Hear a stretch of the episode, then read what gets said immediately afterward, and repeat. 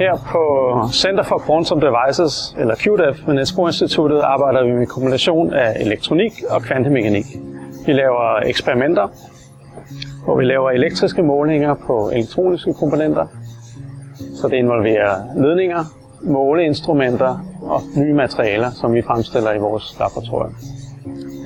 Vi ser her endnu et eksempel på et faktisk et, en kølemaskine, eller en fryser, som vi kalder den, der kan køle en lille prøve på en kvadratcentimeter ned til minus 273 grader.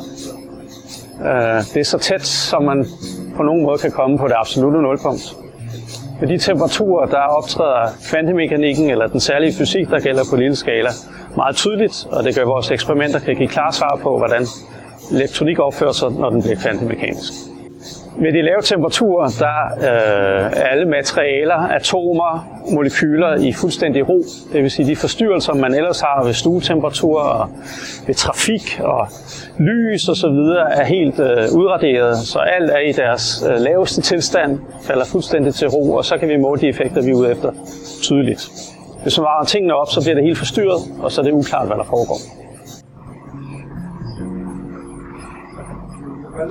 Ved det eksperiment, vi er kommet til nu, måler vi på qubits, eller kvantebits, det vil sige de enkelte dele af en kommende kvantecomputer. Uh, vi kan se et billede af chip her. Uh, den består af fire kvantebits, som hver kan indeholde en enkelt elektron, der kan være i en særlig kvantemekanisk tilstand. Uh, så det er en meget simpel computer med, med fire bits øh, som man skal formå at styre i det her eksperiment. Selvom den er simpel og kun har fire enheder, så kræver det en del kontroludstyr og regulere, hvad der foregår og lave målingerne, og det kan vi se i selve eksperimentet her. Øh, der er et virvar ledninger, som bruges til at styre elektronikken, til at måle den og til at sende de signaler ned, der kan manipulere informationen i de her fire kvantebits. Det vi arbejder med er den grundlæggende forskning om, hvordan materialer og elektroniske komponenter opfører sig, når det er kvantemekanikken, der styrer dem.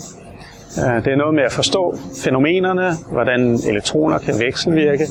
Det er ting, der for eksempel har indflydelse på superledning, som er et helt fantastisk fænomen i materialer, hvor modstand forsvinder ved lave temperaturer. Øh, og det er også de effekter, der kan bruges for eksempel i en kvantetransistor i en kvantecomputer. Øh, Opstillingen her er et eksempel på, et eksperiment, hvor en kvantetransistor sidder i den her fryser, køleapparatet. Den sidder inde i vakuumbeholderen, vi kan ikke se den nu, øh, men den har forbindelse til omverdenen via en hel stribe ledninger, som også afslører, at det er elektriske målinger, det handler om. Alt det her elektriske ledninger, det som man kender fra antennekabler eller til højtalere, som føres ind i elektroniske måleinstrumenter, der tager data, som vi kan styre fra computerne på den anden side af eksperimentet. At opnå de her lave temperaturer kræver selvfølgelig også noget viden om fysikken og, og særlige instrumenter, og det hele styres fra det øh, instrument, vi ser her, som viser et diagram over, hvordan fryseren eller køleskabet fungerer. Så det er mere kompliceret end det køleskab, vi kender hjemmefra. Men i princippet er det en gas og væske, der flyder rundt i et bestemt kredsløb, man kan styre ved hjælp af en stribe ventiler. Det kølemiddel, vi bruger, er helium. Et meget øh, let grundstof, øh, som kan køle ting ned til meget lave temperaturer. Man kan aflæse forskellige tryk, man kan styre det med en computer, og man kan faktisk aflæse temperaturen hernede. På den nederste skærm, hvor det lige nu siger 8, lille m store k, det betyder 8 millikelvin, eller 8 tusindedel af en grad fra det absolutte nulpunkt. Og det er cirka den laveste temperatur, vi kan opnå her i laboratoriet. Alle vores eksperimenter på QDF handler om elektronik, kvanteelektronik, men elektriske signaler, det vil sige, det er noget, der løber i ledninger, som vi har hundredvis af i hvert af vores eksperimenter. Vores samfund er også baseret på ledninger. Information, der flyder som elektroner i, i kabler, eller radiobølger, eller i nogle tilfælde lys. Men ledninger er vigtige. Øh, alle ledninger har den egenskab, at de kan lede en strøm, men som regel gør de det også med en modstand, så der er et energitab forbundet med at lede signaler igennem ledninger. Noget af det, vi interesserer os for på QDF, det er en særlig form for ledninger, der er superledende, som kan lede strøm uden modstand, og det skal vi se på et eksperiment nu. For at arbejde med superledere, så er man nødt til at køle ledninger ned til virkelig lave temperaturer. Og det kan vi gøre i de krystater, eller køleinstrumenter, som vi har udrustet laboratoriet med. Et eksempel er den maskine, vi ser her. i princippet et køleskab, men med en ekstrem lav temperatur inde i centrum. Hvis man kunne skære den her cylinder igennem, vil man finde dels en stor, kraftig magnet, en superledende magnet, der kan give et ekstremt stort magnetfelt. Det er en af de knapper, der er gode styre på, når man skal forstå noget om superledning. Desuden så sidder der en prøve, en lille nanoledning, ved en ekstrem lav temperatur inde i kernen af det her instrument.